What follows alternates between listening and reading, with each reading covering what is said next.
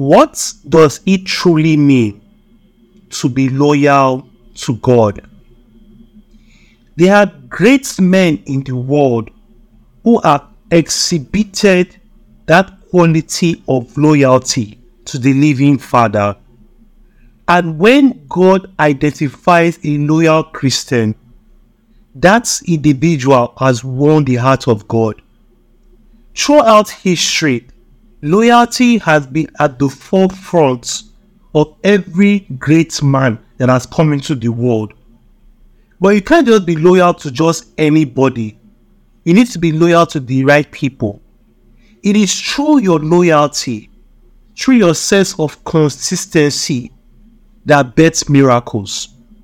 And just like every other thing in life, if you need to get far in life, whatever you are doing, stay loyal and stay consistent because that is where God's blessings is. So you don't need to be sidetracked by what the world expects of you or distracted by the noise. Rather, follow the path of God because it is through the powerful intercession of the living Father that we can exhibit the qualities of loyalty and consistency. And only then can we get closer and closer to the living God. So don't be sidetracked. Rather, follow the path that God has called you for. We've all been called into the world for different reasons, for different professions. More people are being called to be pastors, others doctors, others engineers, nurses.